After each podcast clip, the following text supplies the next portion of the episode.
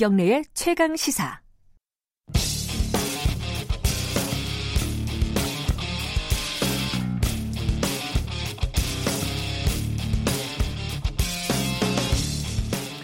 네, 김경래 최강 시사 3부 시작하겠습니다. 오늘의 창을 통해 여러분은 역사 이야기, 역사 카페 시간입니다. 어, 지금 나오고 있는 노래가 이 땅에 살기 위하여라는 노래죠. 윤도현 밴드 노래인데 어, 오늘 주제랑 좀 맞는 것 같아요. 이 땅에서 살, 살려면은 이 바깥의 관계가 굉장히 중요하지 않습니까? 저는 개인적으로는 뭐 일본이 가깝고도 먼 나라라고 하는데 이 러시아가 좀 뭐랄까요?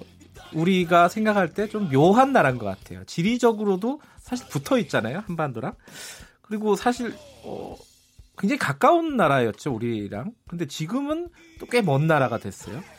이 러시아와 한반도의 관계를 오늘 좀 짚어보겠습니다. 물론 어, 북러 정상회담 때문에 계기로 좀 짚어보는 거죠. 김정은 국무위원장이 푸틴 러시아 대통령 만나는 게 이번이 처음이라고 합니다.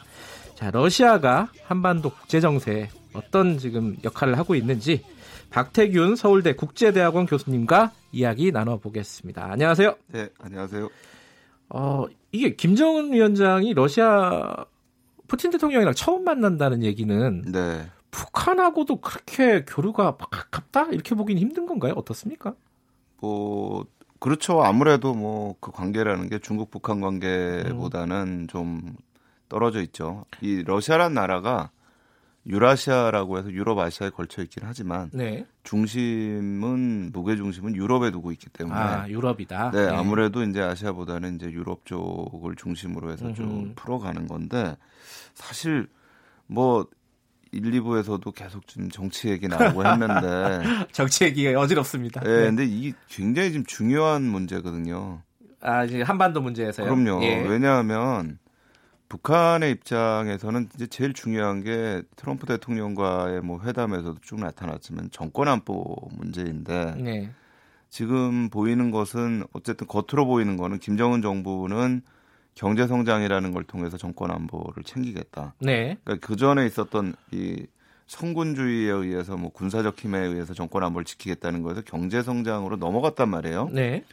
근데 이 정권 안보라는 최종적인 목적을 놓고 본다면 미국과의 협상을 통해서 경제 성장과 정권 안보를 동시에 챙기겠다라는 거에서 이제 러시아가 들어오게 되면은 예전에 우리 냉전 때 있었던 북방 삼각 대 남각 남방 삼각의 관계가 형성이 되게 돼요. 음흠. 그럼 이제 북중러의 관계가 형성이 되는 거고 네. 이쪽으로는 남한하고 일본하고 미국의 관계가 형성이 네. 되게 됩니다. 이러면 사실은 북한 핵 문제는 난망해질 수 있어요. 아하. 그럼 이제 북한으로서는 미국한테 기댈 의미가 없어지는 거예요. 그러니까 이쪽으로도 북방 삼각 관계만 가지고도 자기들은 정권화 안보는 지킬 수가 있다. 그러니까 그렇게 목적이 달성된다 그러면 사실은 북미 정상회담을 통해 가지고 지금 북한 내에서 지금 알려지고 있는 게 북한 내의 보수층들이 특히 이제 군부 쪽에서 네. 핵과 미사일 동시에 폐기한다는 것에 대해서 상당 불안감을 가지고 있다. 네. 근데 그러면 내부적인 불안감을 해소하면서 정권 안보를 같이 가져간다라고 할 때는 김정은 입장에서는 사실은 미국과의 관계를 가져가는 것보다 중국 러시아의 관계를 강화해 나가는 게 더 편한 입장이 될 수가 있거든요. 네. 그러니까 한편으로는 우리가 지금 뉴스에서 굉장히 좀 안이하게 바라보고 있는 거는 러시아와의 관계를 통해서 미국과 관계를 좀 더 풀어가겠다. 예. 레버러지로 쓰겠다. 뭐 그저는 그것도 가능한 얘기지만 다른 한편으로 미국과 관계는 계속 안 풀리면 어떻게 할 거냐. 음흠. 이러면 이제 제가 보기에는 북핵 문제 해결은 난망해질 수 있다. 이건 저는 남북 관계 연동될 수 있다라고 봐요. 예. 그러니까 지금 러시아와 음. 북한이 정상회담을 지금 이 시기에 갖는 것은 네. 지금 한반도 정세에서 굉장히 중요한 국면이다. 아, 저는 굉장히 예. 중요하다라고 봅니다. 이게 지금 저희가 네. 집안 싸움 할 상황이 아니고요. 사실은 지금 어떻게 돌아가는가에 대해서 굉장히 좀 면밀히 좀 지켜보고 예. 또 지켜볼 뿐만 아니라 외교력을 지금 발휘해야 될 때인 것 같아요. 음흠.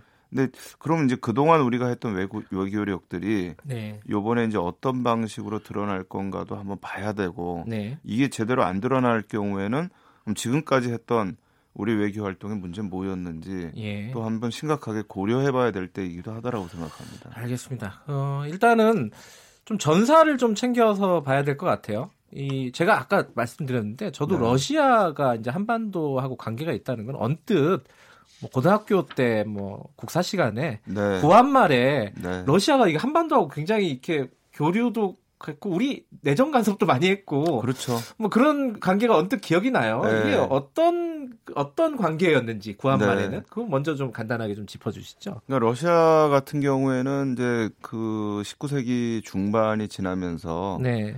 유럽 쪽으로의 진출이 막히니까 음흠. 이제 이쪽으로 동방 쪽으로의 진출로 이제 방향을 틀었던 거죠. 네. 그래서 이제 이쪽으로 진출을 하면서 특히 이제 러시아가 가장 중요하게 저희 교과서에 항상 나오는 게 부동항 얘기가 항상 아, 나오잖아요. 예, 예. 그러니까, 얼지 않는 항구. 그렇죠. 예. 그러니까 지금이야 뭐 공군이라는 게 굉장히 중요하지만 예. 그 당시엔 비행기가 없으니까 해군이 너무나 중요하기 때문에 네.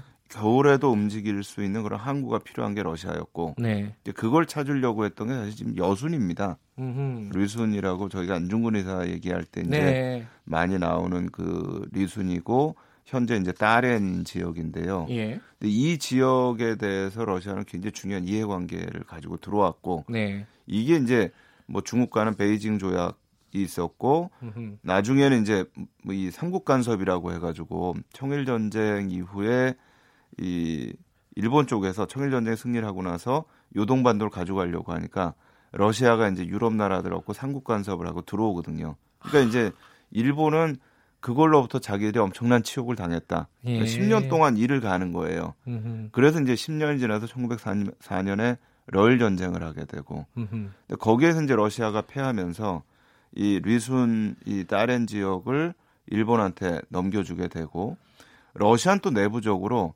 러일 전쟁에 패배하면서 1차 혁명이 일어나요. 아하, 그때가 1차 혁명 시기였군요. 그렇죠. 그러니까 예. 1905년에 1차 혁명이 일어나는 거고요. 이제 예. 17년에 2차 혁명이 일어나는 건데 그러니까 그러면서 이제 이 동아시아 지역의 여러 가지 이제 이해관계를 1905년 이후엔 포기하게 되는 건데 음. 사실 이때 저는 굉장히 좀 주목하는 게 네. 일본과 러시아가 협약을 하려고 했었어요. 19세기 말에. 네. 그래서 39도 선을 중심으로 한반도를 분할을 하자. 음. 그러니까 러시아는 자기들의 관심은 자기들 국경과 맞닿아 있는 만주 지역이기 때문에 네. 한반도 북부에 대한 이해관계는 일본보다 좀 떨어진다라는 거죠. 음. 그러니까 39도 선으로 나눠서 그 북쪽은 러시아 쪽이 음흠. 그 남쪽은 일본 쪽이 주도권을 갖는 방안까지도 이제 얘기를 하게 됩니다. 근데 이제 네. 이게 이제 제대로 합의가 안 되면서 결국 러일 전쟁까지 이르게 되는 거죠. 러일 전쟁에서 패배하고 네. 혁명이 네. 일어나고 막 이러면서 네. 이제 동아시아에 대한 관심이 러시아 쪽의 입장에서 보면 많이 줄었다. 그렇죠. 근데 이제 그 이후에 네. 어, 또 본격적으로 러시아가 우리 역사에 등장하게 된 거는 사실 어, 해방 이후 아니겠습니까? 해방 이후죠. 근데 예. 이제 그 전에도 예. 사실 뭐 저희 독립운동하는 쪽에다가 네. 자금 지원을 했습니다. 러시아 러시아가요? 예. 아. 그러니까 1917년 이제 혁명을 하고 나서 음흠. 공산주의 정부가 들어섰는데 네. 그때 이제 공산주의 정부 입장에서는 그 당시 이제 세계 혁명이라는 관점에서 봤을 때에 네. 약소국에서의 독립운동 자체가 기본적으로 제국주의에 반대하는 운동이고 네. 이 제국주의는 자본주의에 반대하는 운동이다.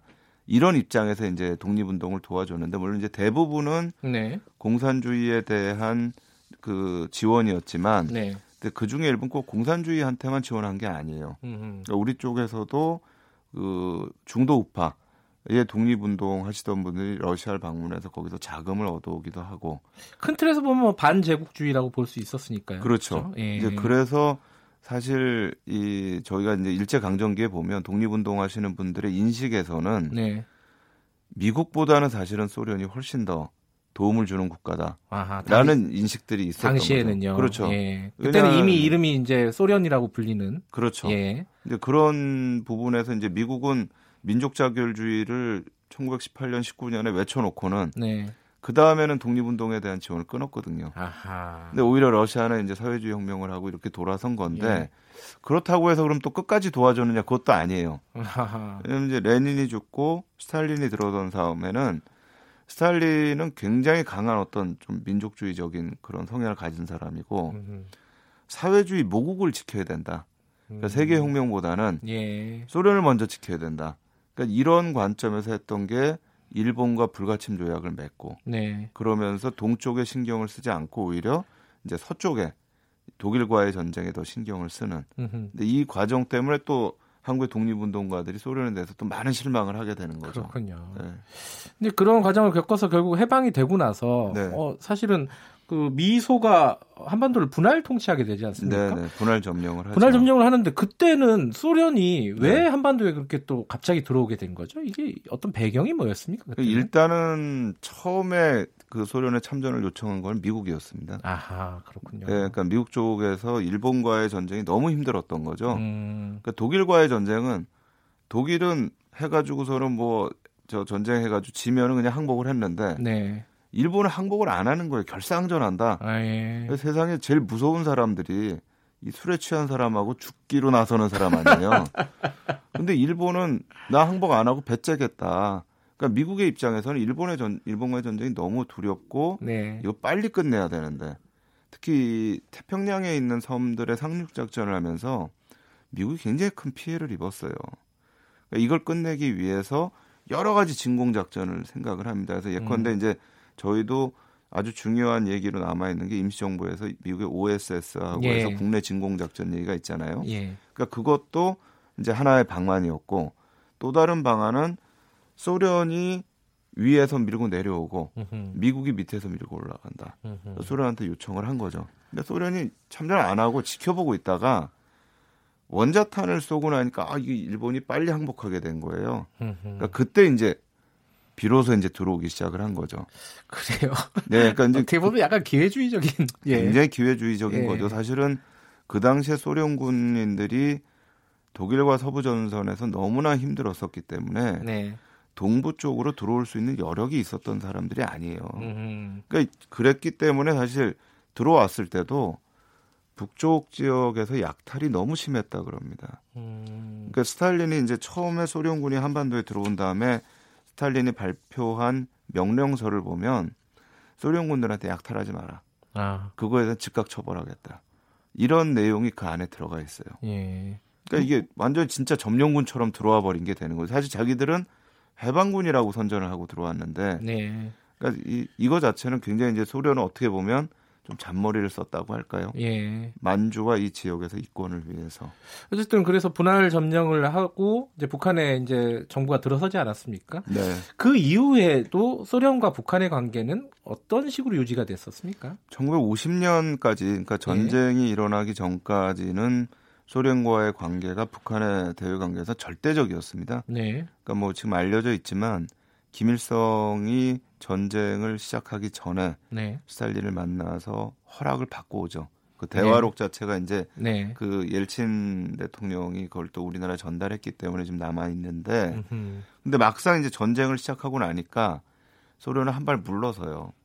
그러니까 그게 사실은 북한 정부로서는 굉장히 이 하여튼 좀 사무치는 게 됐었던 것 같아요. 아하. 그러니까 오히려 전쟁 끝나고 나서는 소련과의 관계는 멀어지기 시작합니다. 그래요. 그리고 음. 이제 또 소련이 그 당시에 이제 스탈린이 죽고 나서 후르시초프가 들어와서 스탈린 격하 운동을 해요. 그러니까 음. 우상화 안 된다. 근데 이게 중국의 마오쩌둥이나 북한의 김일성 입장에서는 자기들의 정권 강화에 반대되는 일들이거든요. 네. 또 전쟁 때는 하라고 해놓고 도와주지는 않고, 그다음에 또 후르초프 들어와선 정책이 바뀌고, 네. 그러니까 오히려 북중 관계는 굉장히 긴밀하게 가는데 예. 러시아의 관계와는 좀 떨어지게 되는 그 기조가 네. 지금도 계속 쭉 유지가 되고 있다 이렇게 보면 되나요? 어떻습니까? 변화는 있었겠죠. 아무래도 예. 이제 그 소련 공산주의 정권이 무너지고 네. 자유 러시아가 들어왔기 때문에 거기에는 또 변화가 있고 또 90년에 한국과 러시아가 정상화를 관계 정상화를 했기 때문에 그 노, 북한의 입장에서 노태우 정부 때였죠. 그렇죠. 예. 그러니까 북한의 입장에서는 사실 러시아의 관계라는 게 동맹 관계까지는 발전할 수 없는 음흠. 그럼에도 불구하고 말씀드린 것처럼 전략적으로 어느 정도까지 관계를 회복할 수는 또 있는 음흠. 이런 어떤 좀 양가적인 부분들이 존재를 하고 있는 거죠. 예. 그럼 어쨌든 어, 지금 상황에서 네. 러시아가 다시 뭐 이게 러시아로 불렀다 소련이라고 불렸다가 다시 네. 러시아로 돌아왔는데 이 러시아가 다시 어, 북한과 어떤 전략적인 관계를 맺게 되면은 한반도 정세는 어, 지금까지 양상과는 좀 달라질 수 있다. 처음에 말씀하신 부분. 그렇죠. 그러니까 상대적으로 뭐 고객 힘의 균형을 북방과 남방의 힘의 균형을 이루면 상대적으로 상당히 안정될 수도 있어요. 근데 문제는 음. 저희가 보는 제일 중요한 문제는 사실 비핵화 문제거든요. 그렇죠. 예. 그러니까 비핵화 한반도 전체 비핵화와 평화 체제를 만드는 건데 이게 이제 대립각을 이루면서 힘의 균형을 이루게 되면 음흠. 사실은 평화 체제로 가는 데는 굉장히 장애가 됩니다. 네. 또 이 남북 관계라는 게 지금까지 남북 관계를 보면 북한이 중국이나 러시아와의 관계가 굉장히 좋아지면 네. 연동해서 남북 관계는 사실은 좀 엷어집니다. 음흠. 저희가 이제 이걸 하나 느꼈던 게 그때 천안함 사건이 일어났을 때 네. 중국과 러시아가 남한 쪽의 발표에 대해서 손을 들어주질 않았어요. 아하. 오히려 이제 북쪽의 입장에 더 가까운 입장들을 가지고 있었거든요. 네. 근데 그렇게 되면 남북 관계는 상당히 어려워져요. 음흠. 오히려 이제 북한 쪽에서의 내부 안정 부분들을 남북 관계로 푸는 게 아니고 외부로 풀 수 있는 가능성들이 커진다라는 예. 거죠. 지금 뉴스를 보면은 이제 북한과 러시아 정상이 만나는 부분에 대해서 그렇게 네. 크게 보도를 하지는 않거든요. 네. 그러니까 아까 말씀하셨듯이 조금 더 면밀하게 네. 들여다봐야 되겠다 이런 생각을 가지게 하네요. 네. 알겠습니다. 오늘 말씀 감사합니다. 네, 감사합니다. 아, 서울대학교 국제대학원 박태균 교수님이었습니다.